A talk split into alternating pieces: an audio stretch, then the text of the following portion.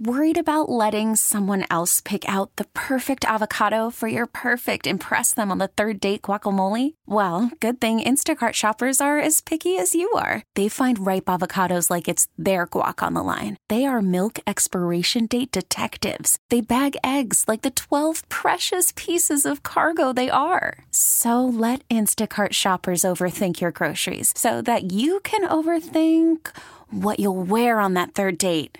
Download the Instacart app to get free delivery on your first three orders while supplies last. Minimum $10 per order. Additional terms apply. You could spend the weekend doing the same old whatever, or you could conquer the weekend in the all-new Hyundai Santa Fe. Visit HyundaiUSA.com for more details. Hyundai, there's joy in every journey. That's a wrap. Yo, that's a wrap. It was an amazing experience. Hope everybody enjoyed it. Hope we got some laughs, some good entertainment. This is Warriors Wrap Up on 95.7 The Game. Pass inside, knocked away, intended for Leonard. Turnover. Lamb gets it, shoveled it forward to Poole. Poole waits, stops, fires for three. Good! All right, welcome in. Big night for Jordan Poole and a big night for the Warriors, especially in the second half as they rally from 12 down, and they beat the Clippers in this one tonight, 115-91. We welcome you inside Warriors Wrap-Up here on 95.7 The Game. John Dickinson coming to you from Harmonic Brewing in Thrive City. And taking your phone calls here up until and probably go a little past 11 o'clock tonight here on 95.7 The Game. The vibes are live here inside Harmonic. I'm sipping on a Harmonic Kolsch here, their flagship craft beer, as this program gets started in celebration of the Warriors' big win over the Clippers tonight to improve to 33-30 on the season. It's now 4-0 on the homestand for the Warriors. You hear the Jordan Poole highlight coming in off the top of the show with Tim and Tom on the call, and Jordan Poole goes for 34 in this one to lead everybody on the floor for the Warriors. And the story of the game tonight, the Warriors defense, and the Warriors defense in the second half in particular. Big third quarter. Warriors found themselves in this game not quite as bad a start as some of the most recent games that they've gotten off to, as far as a lot of poor starts, but the Clippers did lead at the half 56 to 45 rather. Clippers with a big second quarter after a relatively even first quarter. Nobody hitting really either way from three-point range. The Warriors 3 of 22 from three. Clippers 6 of 21 in the first half, but the Clippers did dominate early in the paint to the tune of 32-16. And the Warriors hanging around in the game really throughout much of the first half with Klay Thompson and Draymond Green and Jonathan Kuminga helping to carry the load in terms of the offense. And really, they were the best shooters the Warriors had in the first half with Dante DiVincenzo and Jordan Poole and Anthony Lamb, really everybody else that played in the game shooting woefully. But in the third quarter, it all flipped in the third quarter as the Warriors go down from 11 down to 15 ahead, 42-16 in the third, and the Warriors finally got the Clippers playing the way the Clippers had played for the last week here coming out of the All-Star break, a team that still had been looking for a win since the All-Star break, a team that still had been looking for a win since Russell Westbrook was factored into the equation going back to last Friday in that wild game down in Southern California against the Kings that ended up in double overtime. But the Warriors, dominant defense in the third quarter, really making the Clippers work and turning defense into offense in that third quarter. And Jordan Poole going off in that third quarter as well. Poole with the 22 of his 34 in the third quarter, most in that quarter in his career. He did have 19 going back to a year ago, March, and the second most for any quarter of Jordan Poole's career, second 20-point quarter in Jordan Poole's career, and the momentum was building, and Chase Center was going nuts, and the Warriors able to flip the game at that point and turn it into a blowout, which was something that really didn't look possible throughout the early going or in the second quarter. I think a lot of people thought coming into this game, hey, the Warriors might be able to win it because the Clippers had struggled so mightily, but The defense now, really for a third straight game. It's been the third quarter in each of these last two games. It was the fourth quarter in the game against Minnesota, and so much of the question has been, can the Warriors hold serve up until Steph Curry comes back? And it appears with now one more game to go on this homestand, the Pelicans in the quick turnaround, second of the back-to-back tomorrow, as if the Warriors are starting to maybe finally get hot at the right time and lead themselves to a point where they can get on a run here. 33-30, I don't think many people would have expected that would be good enough for fifth in the Western Conference at this stage of the year, but it is currently good enough for fifth in the Western Conference at this stage of the year. Warriors 33-30. They are a game back of the Suns, who currently are fourth, and they're still four games back of Sacramento, who sits in third at 36-25. But the Warriors able to gain ground on the Clippers with the head-to-head win, and now have taken 2 out of 3 head-to-head in the season series. These two teams to play again coming up here in about 2 weeks, and they keep pace with Dallas, a half game ahead of Dallas. Dallas beat Philadelphia tonight in Big D. They got their first win in a while, and so the Warriors, as reported by Chris Haynes on TNT, that Steph Curry targeting the game on Sunday in LA against the Lakers to make his return, barring any setback. So if that all rings true, that's one more game in Chase Center tomorrow for the Warriors to try and continue to get their footing and stabilize. And I think one of the incredible stories of this Warrior season, if they go on to do something special, is how they've played without Steph Curry. The fact that they've been able to be now a 13-12 team, above 500 in the 25 games where Steph has had to miss this year due to injury. That has saved their season, and now they have a shot with 19 games to go to get on an even bigger run here. 888-957-9570, 888-957-9570. It's John Dickinson here on 95.7 The Game from Harmonic Brewing. Stop by, say hi here for the next half hour plus. We got a lot of people here enjoying a cold one, a little post-game meal and the like. And, yeah, I'm sipping on the Harmonic Kolsch. Also have the Starship Lager, the Seaside IPA as well, and the Bar Bites menu, which has been expanded. We'll tell you about that here between now and 11 o'clock as well. We got people that already want to talk, though, on the phone line, so let's get to it. 888-957-9570. Let's start with Z-Dog up first here on Warriors Wrap-Up tonight on 95.7 The Game. What's going on, Z-Dog? Hey, JD, thanks for having me. I just wanted to shout out JK and JP in particular. A lot of Warriors fans, I think, don't have enough patience with the young guys, but they really showed out. My friend and I were at the game, and then Kawhi could not impose his will on JK whatsoever. And you know what? Bottom line is, I don't care who the one seed is. I don't care what team Kevin Durant is on. The NBA title and the Western Conference go through the Warriors. I don't care what panic Warriors fans have. This team has earned equity. They're about to go on another 18-2 run that we did last year. Warriors fans should not be panicking. We should be as confident as we've ever been. Well, I don't think Warriors fans are panicking right now as this team wins their fourth consecutive game at home. And, look, they've been good at home all year. I don't think anybody would dispute that home court dominance, even when they've been down now 26-7 in 33 home games with 8 games to go on the home floor. The difference has been the home road splits. The difference has been really the inability to get on a lengthy winning streak. And this win tonight puts the Warriors at their high water mark for the season. 3 games over 500. There were 4 other times where the Warriors had a chance to get to 3 games over 500.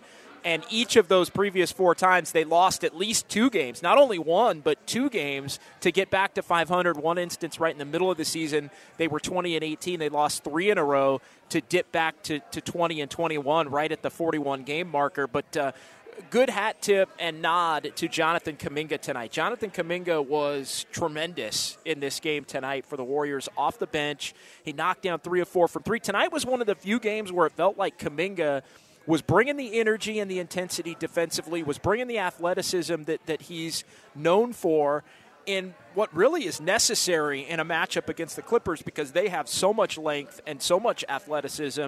But he also brought the offensive game. He always brings the the high-flying, attack and look to get to the basket and dunk it on somebody's head type of vibe. But he was very calm and confident in shooting the ball. He hit a pull-up jumper from the mid-range, hit 3 of 4 from three-point range. And, yeah, I think Jonathan Kuminga did a hell of a job defensively, plus 19. It was really the story tonight, Kuminga and the starters for the Warriors that helped put their imprint on the game. And Kuminga's solidifying himself. He's in the rotation. He's the one young guy that's cracked the code, or maybe the Warriors have found the proper balance as to explaining to him the things he has to do on a regular basis to get out on the floor and make an impact. And look, you got Paul George, you got Kawhi Leonard. Those two players as good as any among wings in the NBA. You got to have some athletic wings that can be able to defend them. And Kuminga did a nice job throughout the course of the night in his time on Kawhi Leonard.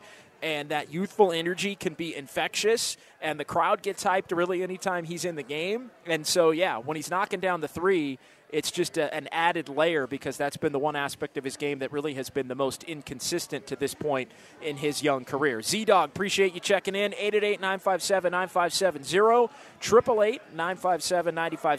JD here at Harmonic Brewing on 95.7 The Game. Let's get to JP in Union City next here on Warriors Wrap-Up. What's up, JP? Hey, JD, first and foremost, man, I just want to thank you for always being the voice that we hear after the game. No disrespect to Tim Roy, but, man, just hearing you play devil's advocate. You're very subjective. So first and foremost, I just want to thank you for always being on the air with us, so that way we can kind of talk Dubs talk. So thank you for that, man. Appreciate it. What else you got? Yeah, but to my point, I was at the game as well, and the one thing that I did see is that the defense just – we talked about flipping the switch, the switch was flipped today.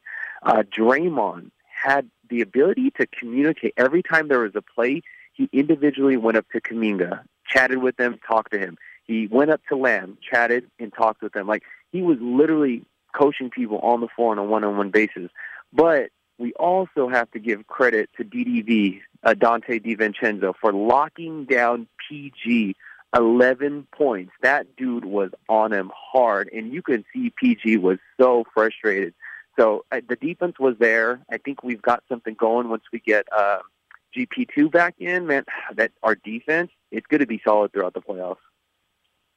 Yeah, you're starting to see what the rotation's going to look like, JP, and we've talked about it a lot. If Kuminga's going to be in the rotation, DiVincenzo, I think, has solidified himself firmly as the seventh man on this Warriors team when Steph comes back, and it sounds like we could be just a matter of days away from Steph Curry coming back and putting himself into the fold for the last potentially 18 games if he comes back on Sunday afternoon in Los Angeles. But, yeah, DiVincenzo does just about everything well. He's a good defender. He can defend up a position, and Paul George likes to get the ball a lot on the perimeter, out beyond the three-point line, and go to work from out there. And he is the kind of player that at times you can make not want to work hard. And I think Dante DiVincenzo, because he was such a pest for Paul George, Paul George's got a little too cool for school in his game. And if you show Paul George early that he's going to have to work hard for 38, 40 minutes that he's out on the floor to get his, that's not what Paul George is all about. And I think we've seen that throughout the course of his career, and it's just kind of a tone set, I think, at that point. I'll tell you the other tone set by the Warriors, and this was early, and it really played a role in both the early part of the first quarter where the Warriors were able to hang in the game when it was kind of back and forth, not a lot of defense really being played either way, and especially prevalent in the third quarter was just the Warriors' willingness to allow Russell Westbrook to just shoot from wherever he wanted to shoot. It was as if the Warriors said to the world, Russ, you can get whatever you want from the perimeter whenever you want. We're sagging off. We're using any kind of defender to help off of you and let you shoot. And let you have whatever you want. Don't want you to get in transition. Don't want you to get to the basket. And I think we're seeing now with the Clippers at 0-4, they're probably never going to admit it, but they may be forced to if they want to go on some kind of legitimate playoff run that they think they're good enough to go on. Westbrook ain't it. And Westbrook is the kind of player that no matter how many other good things you do well, he makes your team more vulnerable and susceptible. He gives the opposition an area to attack on what would be an otherwise balanced team that, you know, with Paul George and Kawhi and some of the other players that the Clippers have been able to acquire here recently. He gives the opposition an area to attack on offense because you can just sit back and take a player off of him to help in other areas and dare him to shoot over and over and over, and he will continue to shoot over and over and over, and that takes shots away from Paul George, takes shots away from Kawhi Leonard. You look at the final line tonight, Russell Westbrook took as many shots as Kawhi Leonard. Kawhi Leonard was 8 for 12 tonight, 12 field goal attempts. Russell Westbrook shot the ball 12 times. You're telling me if you're the Clippers, you wouldn't want Kawhi Leonard taking 6-8 more shots that Russell Westbrook took? You absolutely would. Paul George took 15 shots. So they were basically sharing it around. Eric Gordon, never been shy, and Gordon looks like he's on the downside of his career at this point. He took 16 shots.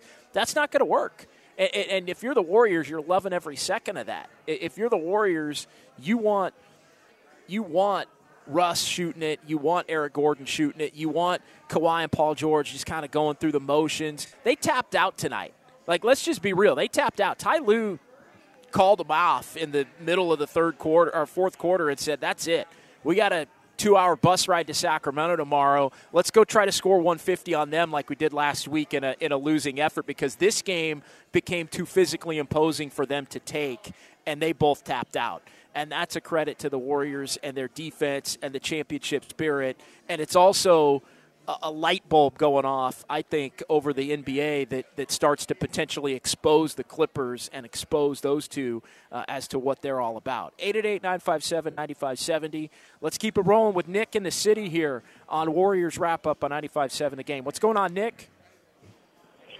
Hey, man. I am high on this Dubs win yet again. And, I was just talking about it tonight with some friends. You know, we love Steph Curry back yesterday, but we don't need him back tomorrow. Steph can take his time. I don't even need him back against the Lakers quite yet.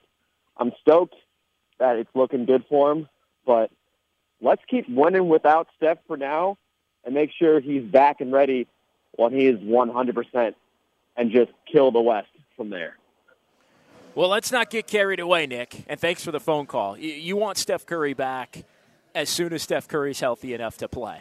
And as far as that goes, they're about to go on the road, and I actually think the Warriors going on the road is the perfect time for Steph Curry to come back. As I stare at my screen here inside Harmonic Brewing and the 7-23 road record, to me you want every possible game down the stretch that you can have Steph Curry healthy. You want Steph Curry back in the fold, and this team's going to have to win some road games, because that really is in many ways the last box that needs to be checked. It's can they continue this run with some consistency? I mean, it's the first time they've been 3 games over 500 this season, so can they continue the run, but can they win on the road? I think, can they continue to play this level of defense, I think, is also a part of it.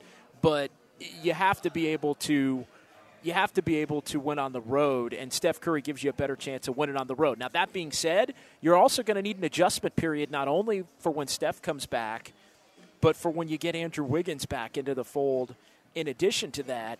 And the Warriors, the 13-12 with Steph, or without Steph, rather, that means they're 20-18 with Steph. And look, nobody's saying Steph Curry's part of the problem, but what I am getting at and saying right now is the fact that Steph Curry and the Warriors have to figure out how to play together and maximize the group that they've got when they have everybody. And I think that goes for Wiggins too. And there is an adjustment period for how the Warriors have had to play without him versus how they're going to play with him. Then you get Wiggins. Like, that's the team. This team, as great as it's been here these last 4 games, this team ain't making a run in the playoffs. You got to have Steph and you got to have Wiggins. So you got to figure out how to bump up what's been that 20-18 when they've had everybody, which I think you could make the case collectively has been the most disappointing aspect of this team this season. And that's just the simple fact that you'd think if I told you, and I said this all year, if I told you 25 games into the year without Steph Curry, the Warriors were 13-12 in those games, I'd tell you, I'd think the Warriors were already second in the Western Conference or pushing in the top three to be sure, but that hasn't been the case because they just haven't been able to get the consistent traction defensively or on the road even when they've had everybody. 888-957-9570. We'll keep it rolling here. We got a lot of people that want to talk on the phone lines tonight. Cameron in Antioch is next here on Warriors Wrap-Up on 95.7 The Game. Hey, Cameron. Hello. What's up, Cameron? Hello, G. How you guys doing tonight, man? I'm just having a good time. You know, I just left the Warriors game. It was a nice W, but I still got some criticism. I need Steve Kerr to play PBJ over Lamb. I don't want to see Lamb before PBJ get in the game. That's very disrespectful. PBJ got a lot of potential more than Lamb. That's what we need. And also, we need to cut Lamb, and we need to go get New Orleans. We need to get a big before the playoff starts. And also, one more thing. Paul George does not deserve to win a title. He tried to pay $1 million to kill his child. But all right. Thanks for the call. 888-957-9570. 888-957-9570. Warriors wrap up here on 95.7 The Game. As far as Anthony Lamb and PBJ, Anthony Lamb is going to play over Patrick Baldwin Jr. And Anthony Lamb is probably going to get his contract for the regular season once he hits his 50 games. Tonight was game number 48 and be eligible for the playoffs. And, you know, Anthony Lamb struggled tonight shooting the ball, to say the least, but was out there when enough good things were happening for the Warriors to pitch in and help, although it was rough at times, in particular in the first half. Like, I agree with the statement that PBJ has more upside and probably a better future, and that future may even start next year, but it's not going to start within the next month ahead of more established veteran players. That's just the reality, and as long as the Warriors are winning games, then there really isn't much that needs to be said about Lamb or PBJ, although I do think Lamb's minutes are going to go down once this team does get fully healthy with Steph back and with Andrew Wiggins back. Andrew Wiggins coming back at some point here allows Anthony Lamb to not have to play nearly as much as he has been playing. I also think you can slide DiVincenzo up a little bit because he showed tonight he can guard up. He can guard wings. He can guard certain 3-4 types that like to have the ball out on the perimeter and go to work the way Paul George specifically tonight does. And I think that allows for, you know, him to be able to defend, and it gives him a role. He's shown in this time where Curry's been out, not only now, but going back to the end of December and the beginning of January, that he isn't just a backup combo guard. He's got a little more to his game than that, and so I think he's somebody, as the playoffs get closer, Curry comes back, hopefully Wiggins at some point, and then DiVincenzo becomes a player that not only can be a guard but can be a wing as the rotation starts to be whittled down here at the end of the season and also into the postseason. Let's go to Al in Alameda next here before we pause on 95.7 The Game. What's going on, Al? Yes, hi. Good evening. Thank you for taking my call here. Hey, I'm just so excited about this late comeback here we've been doing lately. I don't know, it's beginning to be like a pandemic to me here, you know. You get upset the first half, then suddenly third quarter they pick it up, and fourth quarter they take the lead. You know, Timberwolves, Rockets, Portland, and tonight. And I don't know if it's a fluke or what, or, you know, without Curry in there and Wiggins, I don't know how we're doing this. Is the bench or the coaching? Maybe it's the combine of everything. You know, I'm very excited about this, especially the race here in the Western Conference. I mean, it's so close that I don't know who's going to be number 6, 7, or 8. Or I'm looking at the paper right now. It seems like we might even make it to number 4 too here. You know, you only got Denver, Memphis, and Sacramento ahead of us. Phoenix is not far from catching them. And I know KD played the other day or yesterday, but I don't see them to be a threat. Right now, everybody's beating everybody, and for us, we're there and just winning. That's all I care right now. Just keep winning. Somehow we might be. I'll be happy with number 3 or 4 seed. Okay. Thank you for taking my call. Thanks for the call, Al. 888-957-9570 here on 95.7 The Game. You say, how are they doing it? Well, they're doing it because Klay Thompson's been tremendous. They're doing it because Jordan Poole's been really good, the much-maligned Jordan Poole who had 34 tonight and is helping this team win games. They're doing it because Dante DiVincenzo, who didn't have a great stat line tonight in terms of shooting the basketball, he was a plus 22. Tell me defense isn't 50% of the game, and look at Dante DiVincenzo's line tonight. He had 5 points. He was 2 for 10 shooting, 1 of 6 from 3, and he was a plus 22. Why? Because he had 2 steals, 2 blocks, 11 rebounds. How about the job the Warriors did on the boards in this game tonight? 60 rebounds. Let me tell you, you got to force a lot of missed shots to get 60 rebounds, but you also got to be really attacking the backboard to get 60 rebounds. And the Warriors, the 60 rebounds, this is the second time this season that they've had 60 in a game. The only other time was against Atlanta on January 2nd where they had 69 in what was a 2-overtime win over the Hawks back on that game, which was the first of the calendar year 2023. So 60 boards tonight. Big Warriors doing it with defense. An opponent season low, 91 points. The previous had been the Spurs in November. So it's the second time this season the Warriors have held their opponent under 100, but the magic number has been 115, and the Warriors are 24-3 now when they hold an opponent under 115. They were way under 115 tonight, which brings us to our secret sauce of the game, a brand-new sponsor here on Warriors Wrap-Up on 95.7 The Game. Why did the Warriors win or lose, in this case tonight? What was the deciding factor? It was the third quarter, and in particular, the third quarter defense. Leading the offense, 42-16 Dubs. Jordan Poole going for 22 of his 34 in that quarter. And, the Warriors holding the Clippers to 16. How about at one point in the second half, the Clippers had missed 18 of 19 from three-point range. So the Warriors doing it with D, and defense leading to offense. It was the old third-quarter Dubcon 3 defense for the Warriors against the Clippers tonight. So that was the secret sauce of the game for the Warriors. The secret sauce of the game is brought to you by Proposition Chicken, fried, flipped, fake. This chicken goes 3 ways, now available in 8 Bay Area locations, with our newest one being in Novato. New sponsor here on Warriors Wrap-Up, the secret sauce of the game.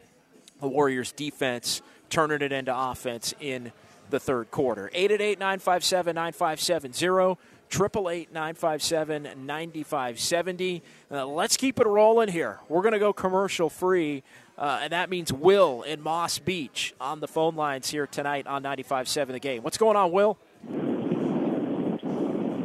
Talk about Andy Wiggins and the lack of any news about him. It's very concerning. And then the one question I'd have is, do you think there'd be a ramp-up time when he comes back, and if he comes back? Thank you. Yeah, I do think there will be a ramp-up time when he comes back, and I do think it is more when as opposed to if. We had Bob Myers on Wednesday, so yesterday, here on 95.7 The Game with the Executive Show. I was filling in for Matt Steinmetz along with Daryl the Guru Johnson. And Goo asked Bob, is there a scenario where you think Wiggins could be out long-term or potentially for the rest of the year? And Bob said he didn't think that was going to be the case. And so I think that was without getting into any specifics, and Bob didn't. And all we can relay is that it's a family issue, and nobody really knows, and Wiggins may address it at the point in which he returns, whenever that time is. But as far as... yeah, he probably will have to work back in conditioning-wise. And so there is going to be, and I think part of the reason why the Warriors have had a little bit of a difficult time getting on a roll when they've had everybody, and part of why they're only 2 games over .500 when Curry's played with the other regulars is the fact that it has been, you know, a lot of, they started 3-7 and then they got it together. And really since the early part of December, it has been Wiggins was out and then Curry was out and then Curry and Wiggins both were out and then Curry came back and then Wiggins came back and then Curry went out again. And then there's been a lot of ins and outs as far as the rhythm of things. And I think that's prevented that top seven, really, eight if you count Kuminga, which I think you have to build some forward momentum together. So you do have to allow for that, which is all the more reason why every single win that the Warriors get right now in the lead-up is so important because the Warriors find themselves right in the mix of this race here down the stretch toward the finish line. And so every game that you can get now is one more game that you have a little bit of breathing room to play with in that attempt to not only get Steph back and worked into a rhythm. And it's not really as much about Steph.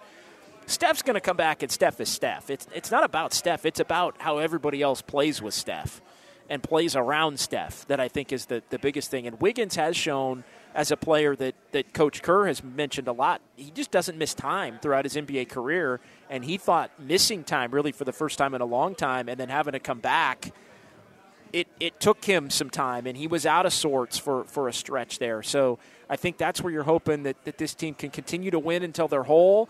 And then if there is going to be a 5-5 game or so stretch where they have to try and refigure it out together for the playoffs, then so be it. But you don't want that stretch to wind up hurting your playoff position to a point where, you know, you fall out of fifth with a chance to get to fourth and maybe even third and back into that play-in tournament type scenario. 888-957-9570. We'll keep it rolling here with sophomore in Pacifica before we hear from Steve Kerr on 95.7 The Game. Hey, sophomore. Hey, man, I'm ahead of Steve Kerr. That is awesome. So thank you. I was at the game tonight. And so the good news is that we were classy. We really were. We were steady with the team that we've got right now. The bad news is that I don't even really feel like we won this game. I feel like the Clippers lost it.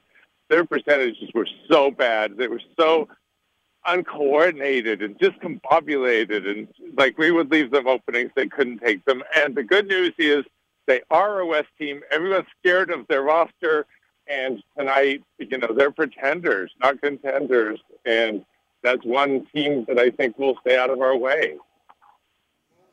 Yeah, I don't think they can get it together. And I loved everything they did. And thanks, sophomore. I loved them going and getting Bones Highland. I like them getting Eric Gordon. I like them getting Mason Plumlee, who had 20 rebounds tonight and just cleaned off the glass in the first half in particular. I liked all those moves. All of those moves were completely wiped out when they went and got Russell Westbrook. And look, Paul George advocated for Russell Westbrook. Those that know me know I don't think Paul George at the championship level is a winning player. I think he's too much in coast mode. I think Kawhi Leonard, for as great as he is, you know, him and PG, I think set a really bad tone for the Clippers as a franchise. I really believe that. And for PG to be the guy that wanted Russ to come in, that's just an all-timer as far as I'm concerned. And this may be an unpopular opinion to some, but I think Kawhi Leonard and Paul George set a horrible energy for a franchise. You know, and Kawhi and PG, they get away with the whole I'm going to mostly coast and rest and load manage and then pick my spots when I feel like I'm cool enough to dominate. But and that's fine. You know, that can get you to 33-32 with a month to go in the season and thinking and always thinking you're going to be a run away from getting on a run. But that can't be the identity of your freaking franchise. It just can't be. It's low level. And for one of your leaders of your franchise to not know better, to think that you want Russell Westbrook, a dude that Clippers are 0-4, in his games now where he started, and he's lost 13 straight starts coming in. So 14 now. So the last 14 games where Russell Westbrook has started, his team, Lakers, Clippers, have lost every single one of them. So, I mean, that is the definition of a losing player. Is it all on him tonight? No. He was awful. Kawhi was awful. Paul George was awful. But, again, I'm not as worried about the Clippers as a lot of people seem to be. I think as great a player as Kawhi is and as good a player as Paul George is, they set a horrible, negative, low-level energy for their franchise. And that can't, you know, again, they're good enough to flip the switch when they want to in the regular season to pick their spots, and they dominate, and they're terrific, and they've even done it in the playoffs a little bit. But together, it can't be the identity. You know, load management and when are we going to try can't be the identity of a franchise. And that's pretty much been the identity of the Clippers franchise since those two have gotten paired together. And that's not that is the antithesis of championship. That is the antithesis of being able to be a legitimate contender in as mediocre a Western Conference as I can remember in about 30 years, going back since I was watching watching hoops as a kid. To be when you look at where all these teams are at. Gary and Vallejo next on Warriors Wrap Up on 95.7 The Game. What's going on, Gary? All right, can you hear me? Loud and clear, my man. How you doing tonight? Hey, doing well. Just coming back from work right now. Man, I just wanted to bring up, it's a great win that the Warriors got tonight. But one thing I haven't heard yet and really wanted to hear from you guys, if you look at the schedule for tomorrow, from all the way from 7 down to 12, you got the Clippers playing, you have the Jazz playing against the Thunder, Timberwolves are playing the Lakers, and the Pelicans are playing the Warriors, and even the Blazers are playing the Hawks. What I wanted to bring up was all of these are about, one game away from each other. How do you think this is going to go tomorrow? You think people are going to be out of the playoffs, or how's this going to end up? Well, it's a great question, and you could. And thanks for the call. And you're right; there are a lot of teams that are all in this mix facing each other tomorrow. You've got the Clippers go to Sacramento and play the Kings. Kings are above that fray right now, but the Clippers are right there in it. You've got Phoenix at Chicago. That's a game that they could lose. You've got the Warriors and the Pelicans, a couple teams in the mix. Minnesota and the Lakers, a couple teams in the mix. Utah and OKC, a couple teams in that mix. And so the reality is it can change dramatically. There's going to be – but here's what we also know. 3 or 4 of those teams are going to win and 3 or 4 of those teams are going to lose. And so in that respect, there doesn't necessarily have to be a whole heck of a lot that changes. But from the Warriors' standpoint, you want to win that game tomorrow because you are currently only separated by 2 – with where you're at 5 and the Pelicans are at 10. And so, yeah, you lose tomorrow, you could be right back down in 7th or 8th, depending upon what Minnesota does and Utah does. And the Clippers, if they can somehow get a win in Sacramento against the Kings team that's suddenly hot coming out of the break. So, yeah, it can change very fast, and it's going to be a lot of wild twists and turns, I think, between now and the end of the regular season here. As all of these teams face each other. And I think all of these teams, for the most part, have been 50-50 against each other, which is why they're all separated right now from 4 all the way down to 13 by about 4.5, 5 games total. 888-957-9570. Let's go ahead and hear from the head coach of the Warriors, Steve Kerr. We'll just go commercial-free, and we'll keep pushing through here on 95.7 The Game. Let's hear from Steve Kerr. As he met with the media here following this one. Down 10 going into halftime. It looked like the defense really is what set that up in the third quarter. Is that what you felt? Were there any adjustments, or was it just energy? No, it's just energy. There really weren't many adjustments. I didn't think our defense was bad in the first half. We just couldn't make any shots. And so they were playing, off of our misses all half. So it's tough to get the defense set in that case, but just felt like we had to stay patient and we knew shots would start to go because we had some decent looks in the first half, and guys brought the energy, and I think they're gaining confidence now. This is, I think, third straight game where We've really played well in the second half defensively, and so we're starting to get some momentum. You guys pretty actively sagged off Westbrook and kind of had Draymond roam. How much did that help? And just overall, how much did you feel like tonight's defense was just, again, kind of executing the scheme? Yeah, Draymond as a center fielder is, I think, the best in the league. I mean, there's nobody who can kind of muck up the lane like he can and, just read what's happening, help everywhere he needs to help, and then come in and rebound. I thought the guard rebounding was a really big deal tonight, both Dante and Clay with 11 boards. Clay has really made that a point of focus since the All-Star break to get on the glass. And so, between Draymond and Loon directing the defense, our guards getting back on the glass, defending without fouling for the most part, and just staying solid, I think we're finding something. What stood out most to you with Jordan's performance tonight? Well, tale of two halves for sure. He had a rough go in the first half, but what I like is just the poise that he showed. He was in good spirits at halftime. He didn't get too down and he stayed with it. And, he just kept attacking and really got us going in that third quarter. He didn't score at all in that first quarter. Can you kind of sense when he's going to start to catch fire like he did in that third?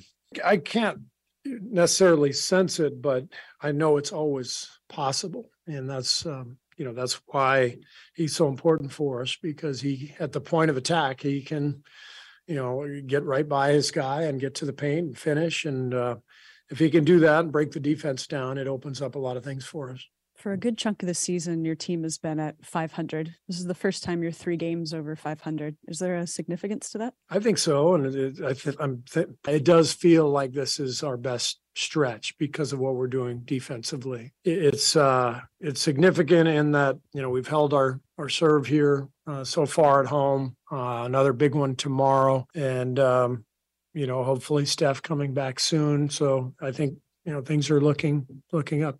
Following up on that, you've talked a lot this season of how sometimes when you guys are trailing, you feel that you guys feel sorry for yourselves, you're hanging your heads. These past two games, you've really haven't done that. Well, what's kind of changed or allowed you guys to not get down on yourselves and fight back? Yeah, I just feel like there's a grit that comes with defense that allows you to shake it off and keep playing, when you're struggling. It's hard to do that when you're just trading buckets. And so for most of the season, our defense has been pretty poor. And so I think grit goes hand in hand with defense. Our defense has been dramatically better in these last four games, and hopefully that continues. Yeah, I was going to ask, I remember right before the All-Star break when you guys played the Clippers in LA, you and Draymond really leaned into your defensive struggles. Mm-hmm. Since then, over the last four games, what has led to kind of this resurgence of it? Maybe it's the stretch run. I just think there's been better focus. We're not fouling all the time. Dante has been a great leader for us, just setting a tone with his ball pressure and his energy. I don't know. We were hoping we could do this a while back, but, we're doing it now and hopefully we can keep it going. Kuminga got a lot of minutes and looked like most of them he was matched up with Kawhi. Did you like that matchup going in? And how did you think Kuminga did in this game? I think it was one of his best games that he's played here in his young career. He played with good energy. He attacked when he should have, shot when he should have. There was a better sense of feeling the game offensively, and then just competed defensively. And, Kawhi is such a tough matchup, but the reason JK is here is because he has that amazing, physical gift of just being strong and athletic and long arms. And so he's learning, how to use that gift. Clay was pretty open at the beginning of the year about wanting to prove his doubters wrong. What do you think about how he's evolved this year mentally in particular? Just much more poised of late, seems to be in a better frame of mind where he's able to withstand maybe a rough patch in the game or even a rough game and not get too emotional about it. And he's just been calmer and more poised. And I think that's allowing him to be more consistent, but he's been great now for a pretty good stretch. he mentioned that conversation he had with you about kind of evolving his game as he gets older. You've talked about his rebounding tonight. How much of that conversation was specifically tied to like rebounding? He's becoming more of a 3-4. Yeah. That part of his career. I give Q a lot of credit. You know, he and Clay spent some time together over the All-Star break, and they had a great talk. And I think, you know, Q really talked to him about how, as you get older, you have to evolve. And that's just what great players do. You've got to figure out where you can get better. And as your body, you know, starts to go through the bumps and bruises and the accumulation of all those years, you've got to make up for it with your brain. You know, what can you do that can be another layer to your game? Rebounding and I think passing, those are the two things for Clay. Can he create some shots for people, and can he really help us out on the glass? And he's been doing both of those things. Steve, there was a famous moment in your career where Steph shoots a three. It's against the Clippers, and you're like, what are you doing? It looked like you're pulling your head out. He made it, but it was just like those moments. Fast forward to now, did that help you prepare you for Jordan and kind of those like, do you still have those thoughts, or it's like, you've been doing this for? No, I still have those thoughts. Yeah. I think the game has changed so much. And I think, to be honest, I think Steph and Clay helped spur that change. You know, when I first became coach, and that moment that you referenced was probably a couple of months into the season. For the first 2 months, all I could hear in my head were, you know, Lute Olson and Phil Jackson and Greg Popovich telling me that's a terrible shot. That's a terrible shot. And, you know, at that point, I looked at the stats, and Steph was shooting 42% and Clay was shooting 41%. I said, okay, that's a good shot. For those guys. Since then, it's like the whole league is shooting those shots, and it's not necessarily a great shot for everybody. And I don't necessarily think a lot of those shots are great for Jordan. All you have to do is look at percentages to know whether something's a good shot or not. And so what I love about Jordan is he's still evolving. He's still growing. And we've spent a lot of time talking about efficiency and what's the best way to attack. He has incredible speed. And so we're trying to help him use the speed to create easier shots for himself and everybody else, instead of, you know, just settling for, you know, some of those long, difficult shots. And it's still a work in progress. But, you know, if you want to shoot 42% from three, you get to shoot any shot you want, but you could better shoot 42%. And that's not many players can do that. All right, so Steve Kerr there talking about the three-point shot and the evolution of it, and a lot of questions about the Warriors' defense tonight, and rightfully so, given the 35 points that they allowed the Clippers to score in the second half, 16 of those in the third quarter, a 42-16 Warriors advantage in the third. That flips the game. Warriors down 11 at the half. They wind up 17 going to the fourth quarter, and they win this thing going away, 115-91. Let's go ahead and pause for our legal ID here at the top of the 11 o'clock hour. You're listening to 95.7 The Game, KGMZ FM in HD1 San Francisco. Always live on Twitch, YouTube, and the free Odyssey app. All right, John Dickinson back here for another 8-10 minutes or so at Harmonic Brewing in Thrive City. Festive atmosphere throughout the post-game here, with a lot of Warrior fans happy, sipping on that Harmonic Kolsch. For those on YouTube and Twitch, cheers to you. Obviously, drink responsibly. Harmonic Kolsch, the flagship craft beer here, tastes like a lager and drinks crisp and refreshing, even though it's an ale. Harmonic's most popular craft beer. That's my go-to when I'm here. Easy to drink, deliciously nuanced.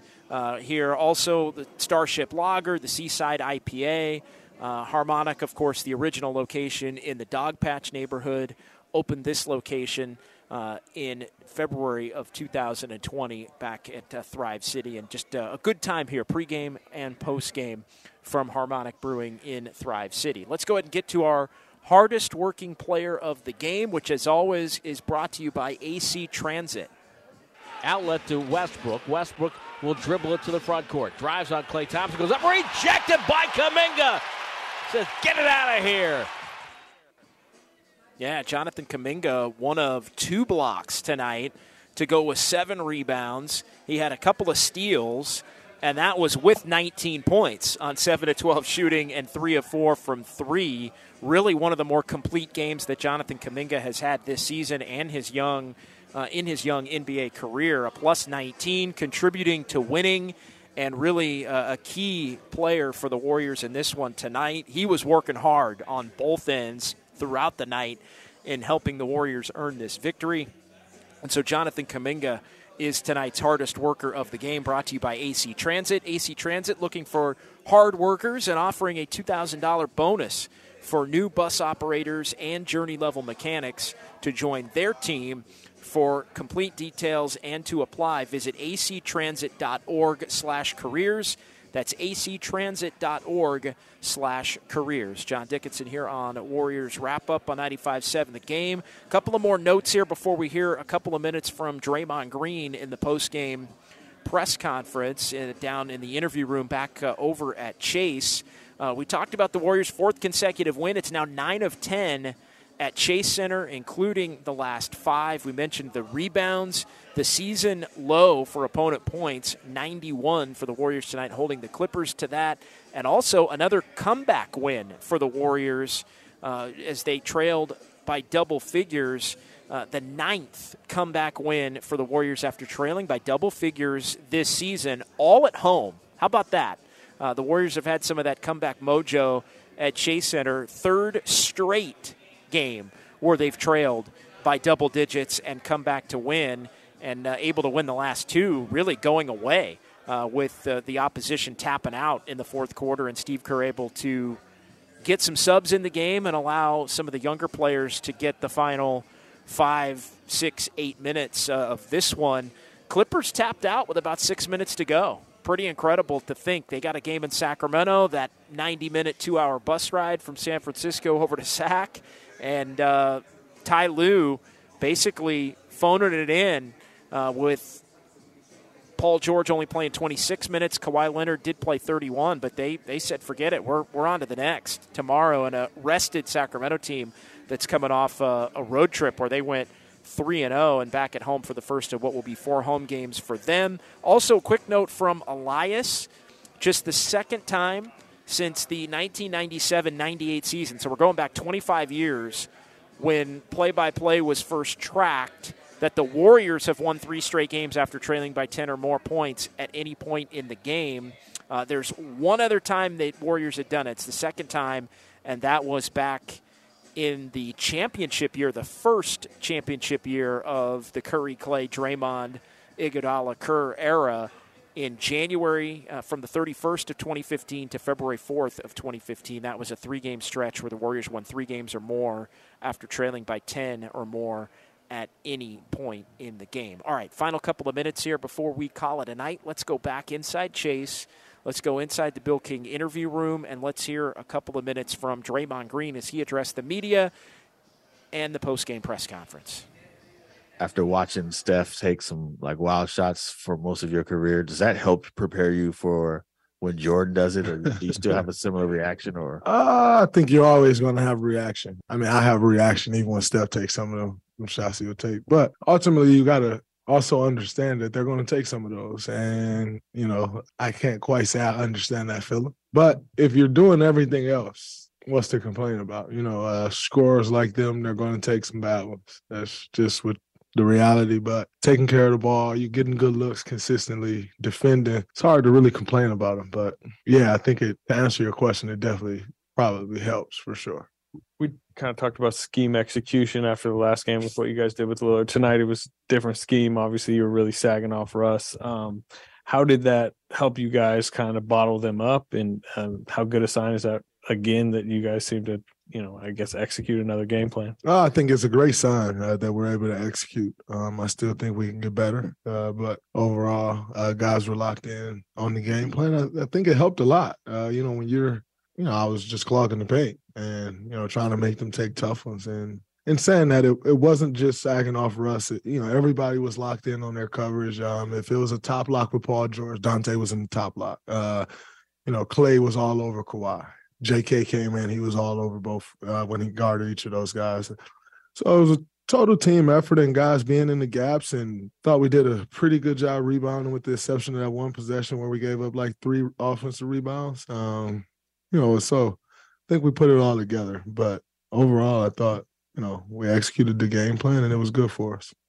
Right before the All-Star break, when you guys played the Clippers in LA, you really leaned into your defensive struggles as a team. How have you seen your team evolve on defense since coming out of the break? I think we're doing a better job. That first game out the break was tough. We didn't really guard anyone. But since then, we're really checking. And I think most importantly, like I said last game, starting to see a little more game planning. And with that, you want to see guys execute that game plan just so you know that you're capable. And, overall, I think guys have been doing a really good job these last few games of executing game plans, and it's been putting us in a good position to win.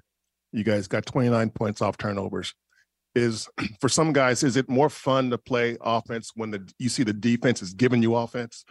It's an energy thing, right? Like your defense is fueling your offense. That fuels everyone. That fuels the team. It fuels the crowd. It's electric when you can turn. And then it's faster. The pace is much faster when you're getting out off turnovers. And so I think everyone feels good when you're doing that. At times when you're running sets every play, get bogged down.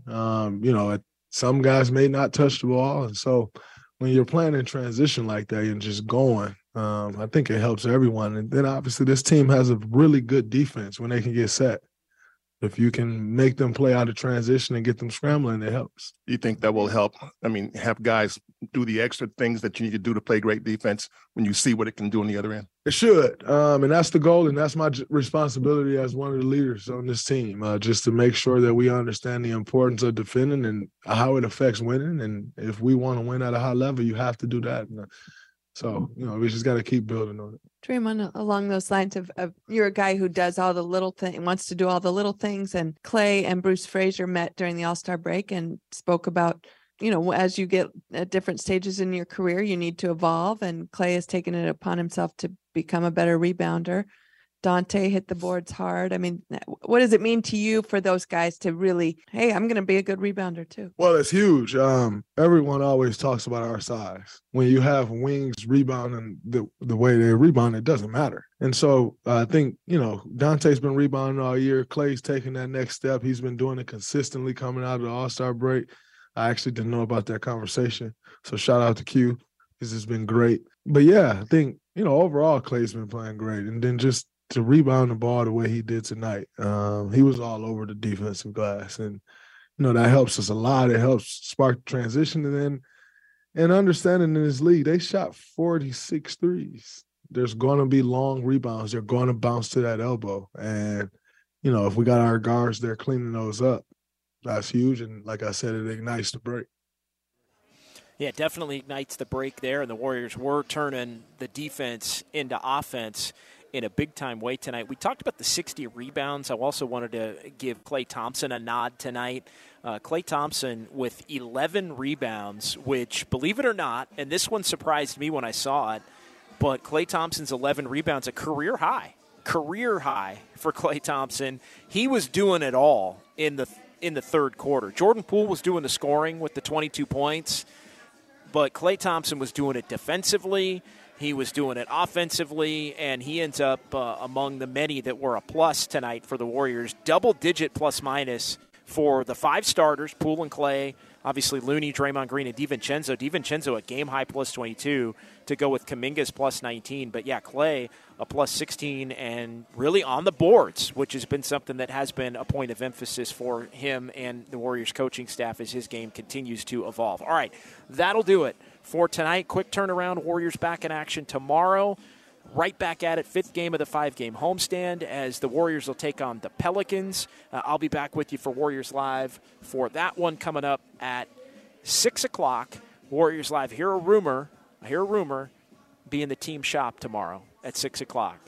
So stay tuned for that tomorrow here for Warriors Live on 95.7 The Game, and Warriors wrap-up, of course, to follow as the Dubs continue the 6 and 9 nights right out of the break and 5 and 8 nights on the Chase Center hardwood. So back at it tomorrow for that. Thanks to Sterling Bennett and everybody in our San Francisco studios as great job by one and all, cutting up the highlights and the post-game sound and everything, getting the phone calls on the air here tonight on 95.7 The Game. Appreciate the help of one and all. Again, we'll talk to you tomorrow from Chase. Team shop, 6 o'clock, the Warriors shop, as the Dubs get the win tonight over the Clippers, 115-91, and you heard it right here on 95.7 The Game. Good night. T-Mobile has invested billions to light up America's largest 5G network, from big cities to small towns, including right here in yours. And great coverage is just the beginning. Right now, families and small businesses can save up to 20% versus AT&T and Verizon when they switch. Visit your local T-Mobile store today.